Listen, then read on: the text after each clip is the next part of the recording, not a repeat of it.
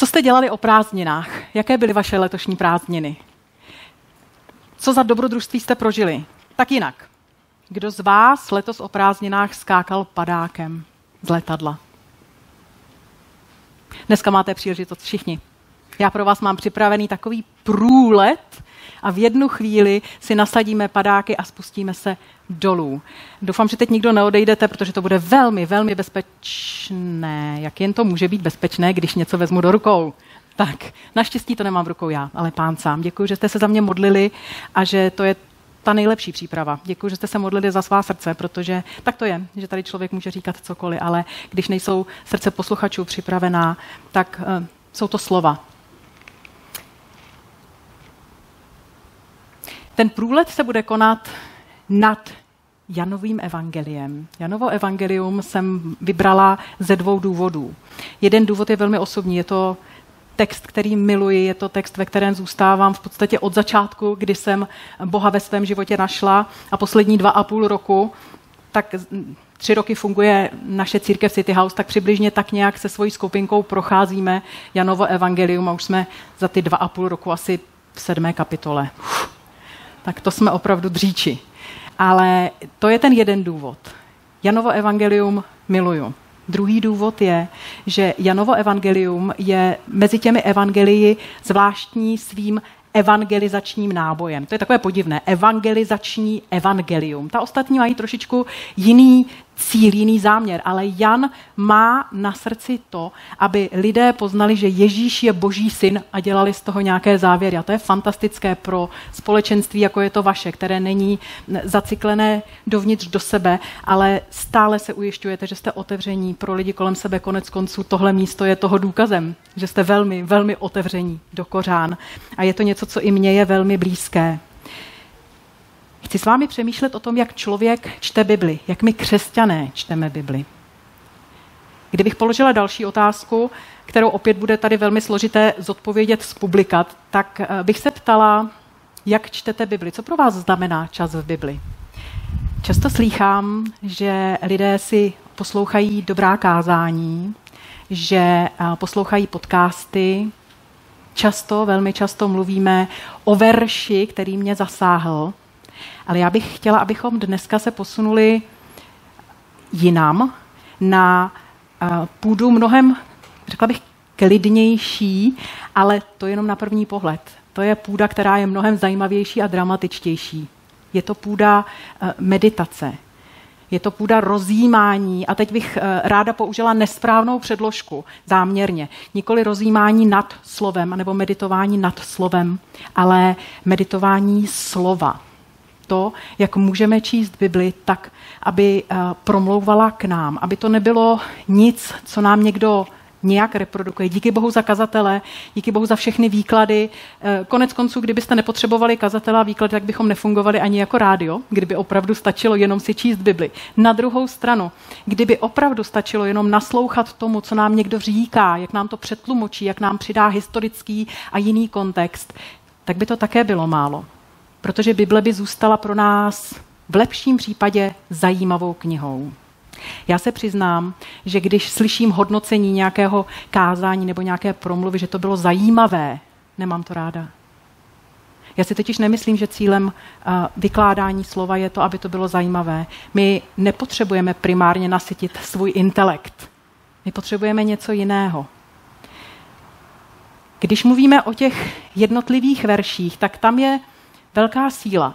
Ale další, u čeho se trošinku chvěju, je, když někdo říká slova jako používám ten verš v určité chvíli. Víte, Bible není od toho, abychom ji používali. Používáme je něco, co máme pod kontrolou. Používáme něco, co je nástroj. Používáme něco, nad čím jsme, ale ono je to úplně opačně.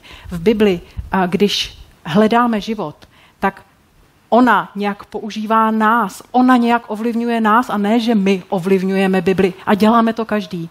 Chtěla bych vás pozvat, abychom dneska při tom našem seskoku padákem četli jeden konkrétní biblický oddíl z Janova Evangelia a abychom zkusili, jak jen to je možné, zapomenout na to, co jsme kdy slyšeli, zapomenout na to, co následuje, zapomenout na to, co nějak víme a procházet tím příběhem úplně, úplně autenticky.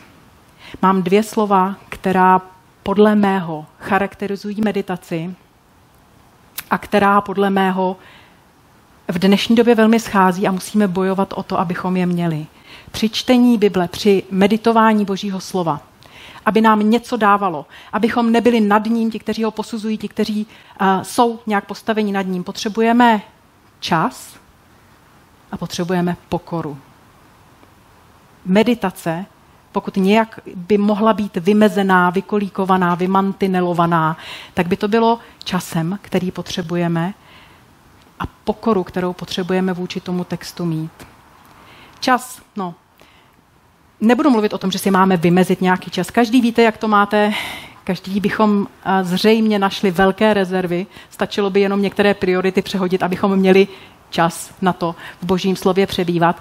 Ale já mám teď na mysli právě ten čas, který jsem už před chvilkou naznačila. Ten čas jít tím biblickým textem krok za krokem a nepředbíhat. Mějme to na paměti, až eh, poletíme tím naším pomyslným padákem dolů. A stejně tak pokoru, ta vlastně zastřešuje to, co jsem před chvilenkou řekla, podtrhává. Pokora je místo, kdy my neoznamujeme Pánu Bohu, jak to myslel, ale stojíme tam a necháváme na sebe působit, aby nám on řekl, co má na mysli v tom biblickém textu. A do toho se dostaneme jenom tak, když v tom čase budeme nejprve naslouchat a nebudeme předbíhat. To je krásná teorie, pojďme do praxe. Nejprve nad tím Janovým evangeliem, pokud dovolíte, proletíme.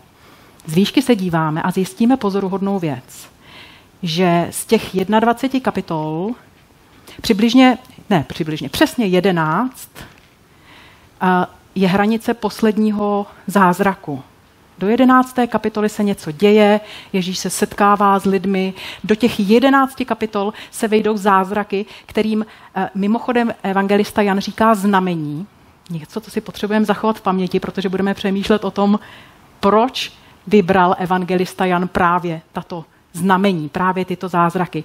Do jedenácté kapitoly se odehraje vlastně všechno a od jedenácté kapitoly dál Ježíš mluví. Jestli někde chceme naslouchat božímu slovu, božím slovům, tak ve zbytku uh, Janova evangelia. Pak je, pak je příběh ukřižování, pak je vzkříšení, ale samotná taková ta akce, na co se docela často zaměřujeme, na, to, uh, na ten život, na ty zázraky, na ta znamení. Když chceme Ježíše přiblížit, tak mluvíme o tom, co pro nás udělal. Ježíšovi zřejmě velmi záleželo na tom, aby lidé rozuměli tomu, co dělá správně. Aby to pro ně nebyl jenom nějaký dotek čehosi, ale aby pochopili, co se vlastně odehrává. A zas chci říct, že to potkáme, až se spustíme dolů. Proč tedy Jan zvolil právě eh, tuhle optiku? Proč zvolil právě tohleto rozdělení? Muž, který nejvíc chtěl, aby lidé poznali, že Ježíš je Boží syn, si vybral sedm znamení a zbytek času už je úplně opustil, už o nich nemluvil. Možná i tímhle rozčleněním nám chtěl apoštol Jan něco říct. Mimochodem není troufalé říkat, co tím Jan myslel, není autorem písma Duch Svatý, není to tak, co Duch Svatý chtěl říci, co tam má co dělat Jan jako autor. Důležitá věc, která se pojí s mými letošními toulkami. Dostala jsem se na krásně, fantasticky, nádherně, kouzelně zrekonstruovaný hrad Helfštín, pokud jste tam někdy někdo byli. Tak ta dost děsivá zřícenina, kterou to původně bylo, je opravená, jsou tam velmi uh, soudobé moderní zásahy, ale jsou udělány, udělány neskutečně citlivě. A já jsem tam byla u vytržení nad uh, tvořivostí a právě citlivostí těch restaurátorů a opravářů. Jsou tam, najdete na místech, kde byla poschodí, tak ta poschodí nejsou znovu dostavěná, ale jsou tam kovové lávky, které vás vedou ve výši těch jednotlivých poschodí ten kov je e, záměrně cíleně zrezivělý, takže to vypadá velmi autenticky. Místa, která je potřeba, aby si zachovala světlo, mají skleněnou střechu. No, někdo musel velmi, velmi přemýšlet, aby to takhle udělal. Já jsem si u toho uvědomila, že tohle je boží dílo v nás. Pán Bůh, když se nás ujme našeho života, tak my často říkáme, že začne úplně znova od nuly, že mě úplně změní. Nevím, jestli to tak úplně je. Vzpomínám si na jeden konkrétní rozhovor a mnoho dalších rozhovorů, protože se léta věnuji práci s mladými lidmi. A ten konkrétní rozhovor zněl tak, když Bohu dám svůj život, tak ztratím sama sebe. Já se bojím, že mi vezme, kdo já jsem. A já chci být taková, jaká jsem. A já jsem mohla té mladé ženě říci, že to, to já říkám často, já ti na to nic nemohu říct, musíš to zkusit. a, a když jsme procházeli tu cestu, kdy to zkusila, tak jsme došli k tomu, že už od začátku je v ní boží záměr. To, jaká je, je dobré. Jenom to potřebuje razantní rekonstrukci a ty jednotlivosti potřebují, aby se jich ujal duch svatý. Tradičně, a, a možná je to nemoc dnešní doby, eh, se snažíme z introvertů přeměnit na extroverty, protože tahle doba je extrovertní a mně se to zdá, že to je i v eh, svědectvích, která přinášíme. Já jsem byla taková zamlklá a tichá, ale pak, mě, pak se mě zmocnil duch svatý a já jsem to mohla všechno všem říct. A já se ptám, proč? V zamlklosti, v tichosti a v rozjímání je boží blízkost. A já jsem těžký extrovert. Svět by byl zoufalý, kdyby byl svět plný extrovertů. Zoufalý. Jak si můžeme myslet, že přijmout Ježíše znamená zbavit se svojí osobnosti, popřít to, kým jsme. Co když je to tak, že sice ruiny, ale oni mají nějaký dobrý základ a z tohohle základu dokáže Duch Svatý tvořit. Tohle celé k otázce, jak to, že tohle evangelium napsal právě Jan. Jak to, že v tom vůbec hraje roli jako autor? Chtěla bych, abychom více pochopili. Ano, autor je důležitý. Jeho optika, jeho přemýšlení. A jeho se ujal Duch Svatý, aby napsal Janovo evangelium právě tak, jak je napsal a jak je máme v rukou. Doufám, že se vám náš průlet nad Janovým evangeliem líbí. Doufám, že si všímáte toho zvláštního údolí. Mimochodem je tu někdo, kdo si vzpomene, co je poslední z těch znamení, která Jan uvádí. Které je to poslední v té jedenácté kapitole? Můžete to klidně vykřiknout, já to zopakuju, aby to bylo v záznamu. Které je poslední, který je poslední zázrak, který zmiňuje Janovo evangelium? Skříšení Lazara. Takový vrchol. Skříšení Lazara. A teď by stálo za to se zeptat Jana, proč vybral právě toto.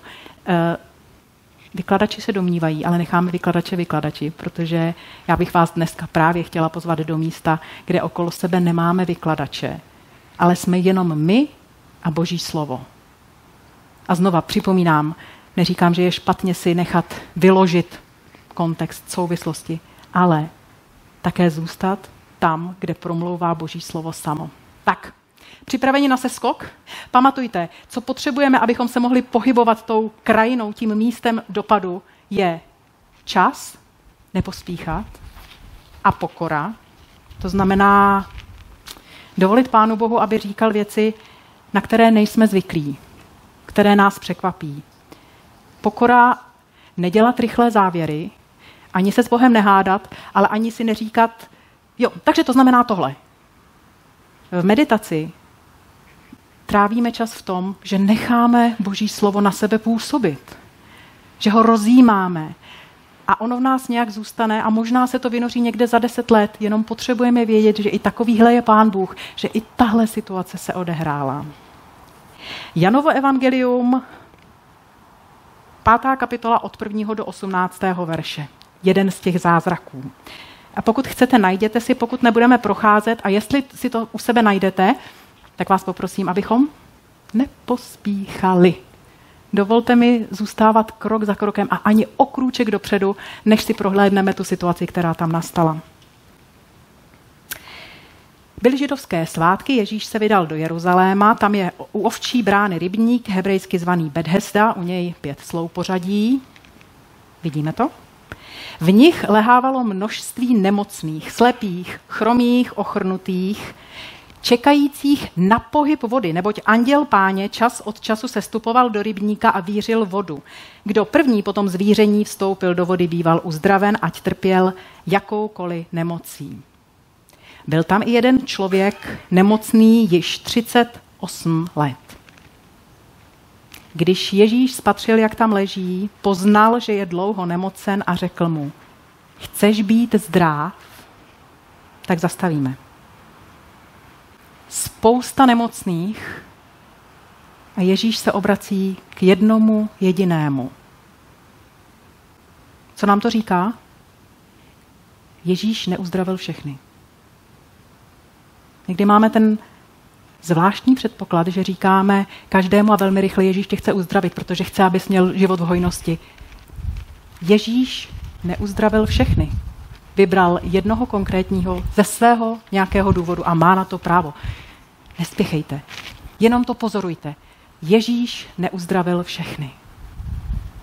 Druhé pozorování. Dáme si potom ještě jedno kolo, tak se nebojte. Druhé pozorování. Ježíš zná tvůj příběh. Ježíš znal jeho příběh. Viděl, že je dlouho nemocen. Jak to mohl poznat? Jak se to pozná? Vedením Duchem Svatým vnímal, že ten člověk je dlouho nemocen. Řada, řada nemocných a jeden konkrétní. Než půjdeme dál, nabídnu vám ještě jednu nepohodlnou pozici, do které bych chtěla, abyste vstoupili. A je nepohodlná. Najděte sami sebe mezi těmi, kteří tam čekají na uzdravení. A Ježíš okolo nich projde, oni zůstávají nemocní a on se dotýká toho jednoho. Co to s námi dělá? Bouříme se, tohle není Ježíš, kterého známe. Ale to je smysl pomalého procházení textem. I tohle je prožitek. Důležitý. Zajímavá, nesmírně zajímavá otázka. Chceš být zdrav? Promiňte, co to je za otázku. Ne. Ležím tady u rybníka, sedím v čekárně u doktora, ale nechci být zdrav. Proč se Ježíš takhle ptá? Chceš být zdrav? No uvidíme. Pojďme se podívat na odpověď, kterou Ježíš dostává. Pane, nemám nikoho, kdo by mě donesl do rybníka, jakmile se voda rozvíří. Než se tam sám dostanu, jiný mě předejde. Odpovídá ten muž na Ježíšovu otázku? Tohle je otázka, mě doma říkávali paní čeština. Tohle je otázka uh, zjišťovací, otázka, na kterou je odpověď ano, ne. Chceš být zdrav, najednou nabírá úplně jiné grády. Ve světle té jeho odpovědi. Ten člověk byl zaměřený na lidi kolem sebe a obvinoval lidi kolem sebe. Nemám tady nikoho. Uh, oni se o mě nestarají, ty to vidíš, podívej se na ně, není nikdo, kdo by mě tam donesl. To je nespravedlivý. Obvinoval všechny ostatní. Ano, přátelé, já jsem přesvědčená, že to bylo z bolesti, že měl velmi těžký život. Nechci, abychom byli nemilosrdní, ale na druhou stranu potřebujeme pozorovat, pamatujte si, jsme v rozjímání. Potřebujeme pozorovat, že bolest, dlouhodobá bolest, kterou prožíváme, nás velmi deformuje a tlačí a probouzí v nás nebezpečné věci. A jedna ze zásadních a základních je obvinování druhých. A Ježíš přichází a neptá se, kdo za to může. Ptá se, co chceš. Teď jsem tady já. Zapomeň na to, co bylo. Neříkej mi, neříkej mi kdo co. Já se tě ptám, jestli chceš být zdrav. Chceš vůbec být zdrav? Při druhém procházení si k tomu povíme něco víc. Nechte si v sobě ten věm. Co když je tenhle muž díky své hořkosti špatně nastavený? Co když se nám stane, že naše bolest nás deformuje do nedobrých postojů? To úžasné je, že Ježíši to nepřekáží. Staň, Vezmi své lože a choď. Díky Bohu, že naše špatné postoje nebo to, co v sobě máme, neomezuje boží moc. Hned byl ten člověk uzdraven, vzal své lože, chodil a toho dne byla sobota. Židé přišli k tomu uzdravenému a říkají, je sobota, proto nesmíš nosit lože. Odpověděl jim, ten, který mě uzdravil, mi řekl, vezmi své lože a choď.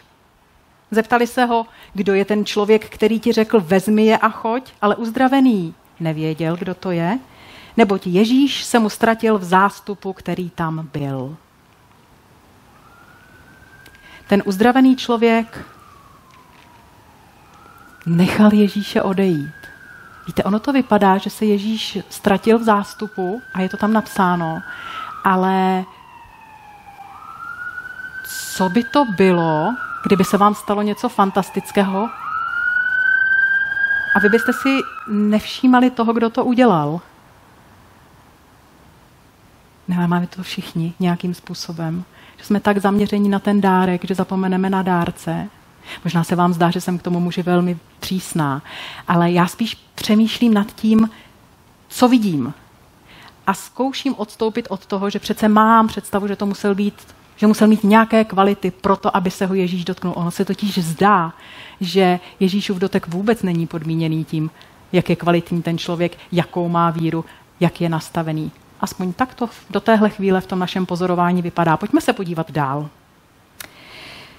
Později vyhledal Ježíš toho člověka v chrámě a řekl mu, hle, si zdrav.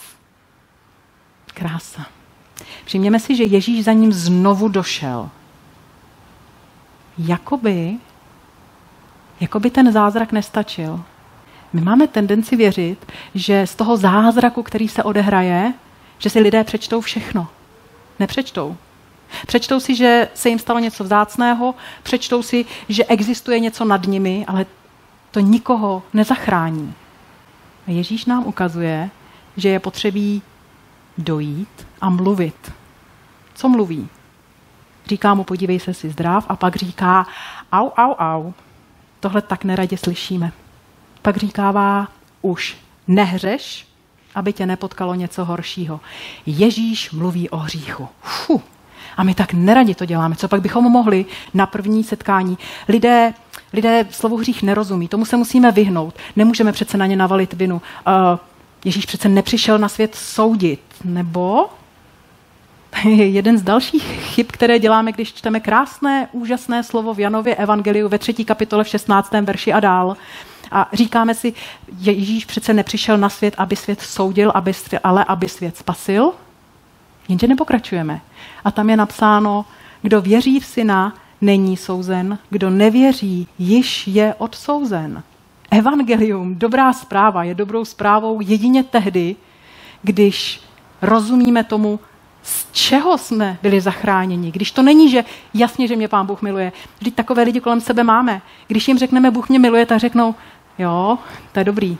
Někteří mají dokonce přesvědčení, že každý je přece má rád. Poznáme to na opačné věci. Poznáme to na tom, když jim Bůh něco nedá nebo odejme. Tak to se potom lidé zlobí, my se zlobíme, jak mi to mohl Bůh udělat. Tam je přece tichý předpoklad, že mě má rád a má mi dodávat dobré věci. Nestačí lidem říkat, že je Bůh miluje. Nestačí, aby lidé byli uzdravovaní. Je potřebí se za nimi vrátit. Ježíš se vrátil a řekl, už nehřeš.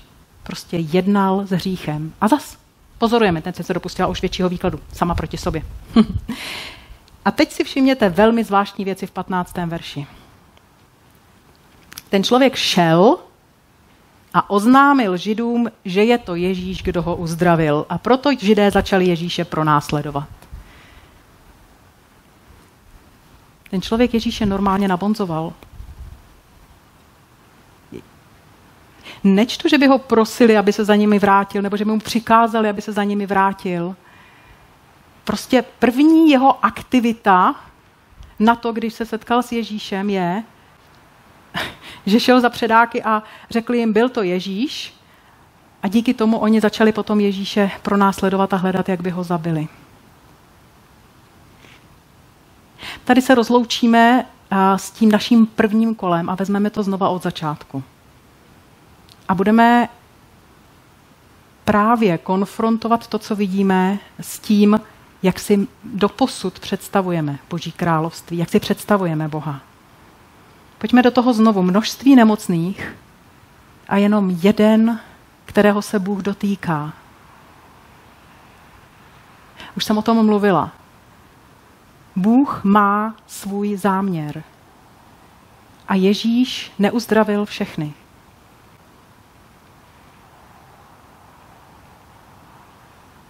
Tečka. Nic dalšího. Někde si to tady uchovejme až potkáme různé situace a budeme velmi rychlí v tom říkat, vím, že tě chce Bůh uzdravit, protože chce každého uzdravit. Vzpomeňme si, že jestliže nám Ježíš demonstroval Boží království na zemi, tak jsme ho viděli zdaleka nejen v jedné situaci, kdy neuzdravil všechny. Člověk k nemocný 38 let. Ježíš zná naši situaci, ví, kde jsme. Přátelé, otázka, chceš být zdrav? Otázka, kterou dostáváme mnohokrát. Mimochodem v Janově evangeliu je to úplně první otázka, kterou kdy Ježíš položil svým učedníkům. To tenkrát, když uh, učedníci uh, Jana Křtitele šli za ním, tak se za ním jako potichu plíží a on se otočí a ptá se, co chcete. A zřejmě byli z toho tak vykolejení, že, že řekli tu nejzvláštnější věc, e, kde bydlíš? Samozřejmě, že vykladači by vám řekli, že to znamenalo, že viděli nějaký jeho kontext a potřebovali vlastně se s ním setkat, ale když se na to budeme dívat, tak prostě je zaskočil a prostě první, co je napadlo, kde bydlíš. Ta otázka nás totiž může zaskočit. Ježíš se tě ptá, co chceš a půjde to do jádra toho, kdo jsi. Chceš uzdravení, chceš najít manželku, chceš dobrou práci, a nebo chceš Boží království. A to ostatní ti bude přidáno. Pro co si chodíme k Ježíšovi? Chceš být zdrav? Chceš Boží království? To je skutečné zdraví. Pane, nemám nikoho, kdo by mě donesl do rybníka, jakmile se voda rozvíří. Hlídejme svoje srdce. Hlídejme ho ode dneška. O to bedlivěji, jestli naše první reakce není hledat vyníka. V jakékoliv situaci, v malé. Děti to dělají. Pokáráte dítě a ono, mi sebral kyblíček, proto jsem ho bouchl. Od malička to děláme a my dospělí v tom nejsme jiní. Když s vámi bude Ježíš mluvit, zkuste mu nevyprávět o tom, co vám kde kdo jaké zranění udělal. Zkuste se mu podívat do očí a odpovědět na otázku, co chceš. A v ideálním případě mu zkuste popravdě odpovědět, chci Boží království, chci věčný život.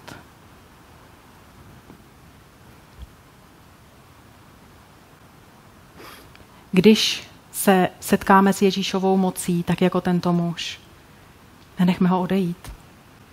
Nenechme ho, aby se ztratil v davu.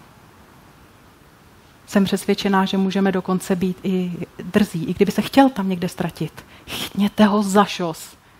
Nedovolte mu to, protože jste mu nepoděkovali, protože jste to nedomluvili ještě, protože ještě nebylo řečeno všechno, protože chcete víc, než jenom splnění nějakého svého jednotlivého přání když už mu přineseme ta konkrétní přání, ty konkrétní oblasti, dodejme prostor pro to, aby nás mohl pozvat do Božího království. Dovolme, dovolme pánu, aby s námi mluvil o našem hříchu. Ani na vteřinu neříkám, že byl nemocný, protože měl nějaký hřích. To jsou dvě mimoběžky. Někdy se potkávají, někdy to tak je, že jsme nemocní, protože hřešíme, ale zůstává mnohem větší nemoc. Zásadní nemoc, kterou v sobě máme každý z nás, nemoc hříchu, kterou v sobě máme. Dovolme Ježíši, aby, aby s ní o nás mluvil. A krok B. Mějme odvahu i o téhle věci mluvit s lidmi kolem nás. Myslím, že tu zkušenost máte a já ji mám, že lidé nejsou tak strašně z toho vyšokovaní a otrávení a znechucení. U mnoha lidí, se kterými já jsem mluvila, tady začala unikátnost křesťanství. To, že mohli díky pojmenování hříchu pochopit, co se to s nimi děje. Proč, jak říkal apoštol Pavel, proč, když chci činit zlo, tak mám v dosahu jen dobro. Proč to tak je? Poctivý člověk, když potkáte pravdivého člověka, tak to o sobě ví. A když mu povíme o hříchu, o té smrtelné nemoci, která v nás je, která koluje v našich žilách, tak to pro ně bude úlevné, protože to začne dávat smysl. Tak proto, tak proto si nemůžu pomoct. Co mám dělat? A od tohohle místa můžete zvěstovat opravdové evangelium, opravdu dobrou zprávu. Je vysvobození i z tohohle, nejenom z dílčích věcí, nejenom z potíží, které máš, ale z tohohle tvého bytostného nastavení, které znáš, protože se projevuje. Je z něj vysvobození. Bůh zaplatil tu nejvyšší cenu, aby z tohle vysvobození mohl mít. Dáváme teprve teď evangelium, které je strhující, které se nerovná ničemu, co jakýkoliv zlepšovatel, kouč osobní, zdravotník, lékař, který udělá zázrak uzdravení a že dělají lékaři zázraky fantastické. Nikdo z nich nedokáže dát řešení tohle vnitřního, hlubokého hříchu.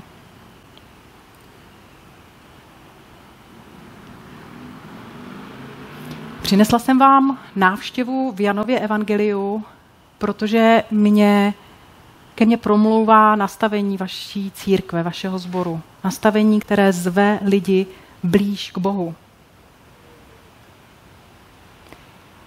A chtěla jsem, abyste si se mnou všimli toho, že ty dvě věci, svědectví života, zázraky a projevy a pravdivá slova Evangelia jsou obojí důležitá a teprve pak je to vyvážené.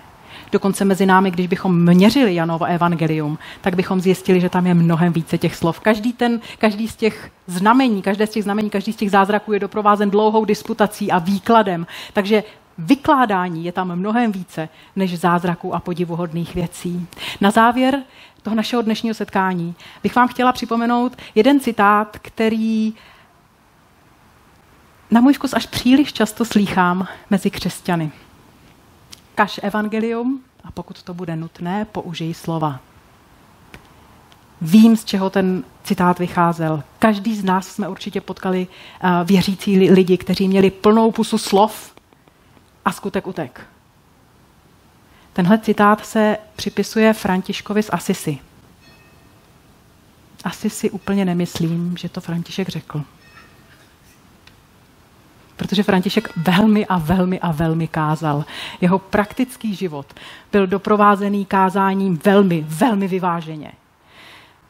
Bojím se, že to pro nás je často schovka před tím, co je nepříjemné protože mluvit evangelium, to jednoduché, to bláznovské, to, co apoštol Pavel říká, že je něco, za co se nestydí. Mimochodem, apoštol Pavel žil v prostředí možná podobném v některých etapách svého života, možná podobném té naší společnosti, mezi intelektuály, mezi lidmi, kteří měli dost málo pokory na to, aby se sklonili před Bohem a tam byl velký tlak na to, aby se za evangelium styděl a my ho máme také na sobě. A proto odřezáváme nepopulární věci, jako je třeba hřích, nebo jako je to, že potřebuje člověk záchranu a necháváme to, že, že je Bůh miluje v lepším případě, a nebo necháváme jenom svědectví života.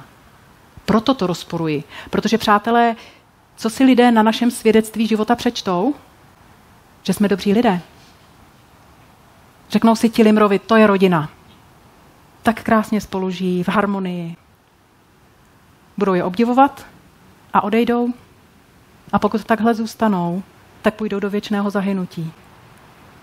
Pokud nedostanou slovo o tom, že existuje cesta k Bohu, že to, jací jsou, jací jste, je proto, že vás Bůh zachránil z té nevylečitelné nemoci, tak, a Ježíš to sám říká, tak s oběma nohama nebo s oběma očima uzdravení, ale půjdou do pekla. Vždyť přece jde o to, aby naše svědectví bylo podle Jana znamením. Abychom kázali evangelium svým životem, ano, ale když to necháme jenom na životě, tak si lidé nepřečtou evangelium.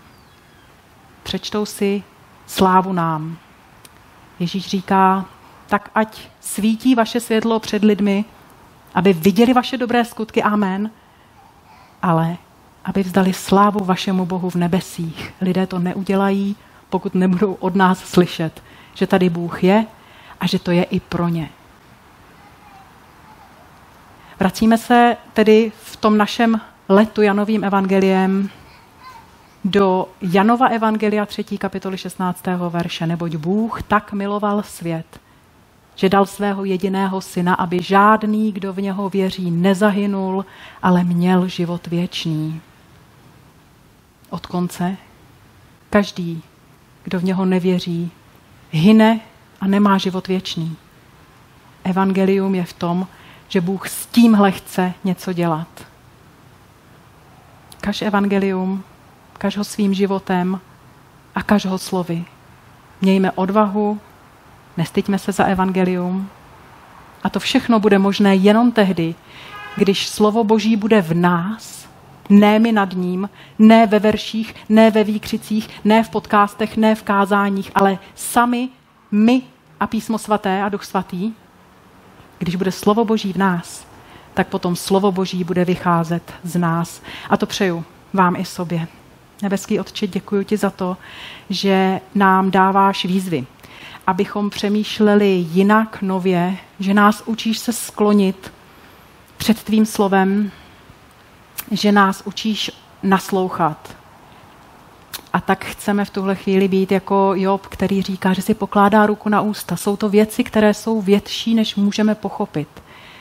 A tak jsme je jenom zahlédli a necháváme je na sebe působit a prosíme, aby se ovoce z toho, co jsme teď slyšeli, rodilo ve tvůj čas tvým způsobem a my jsme byli jenom připravení.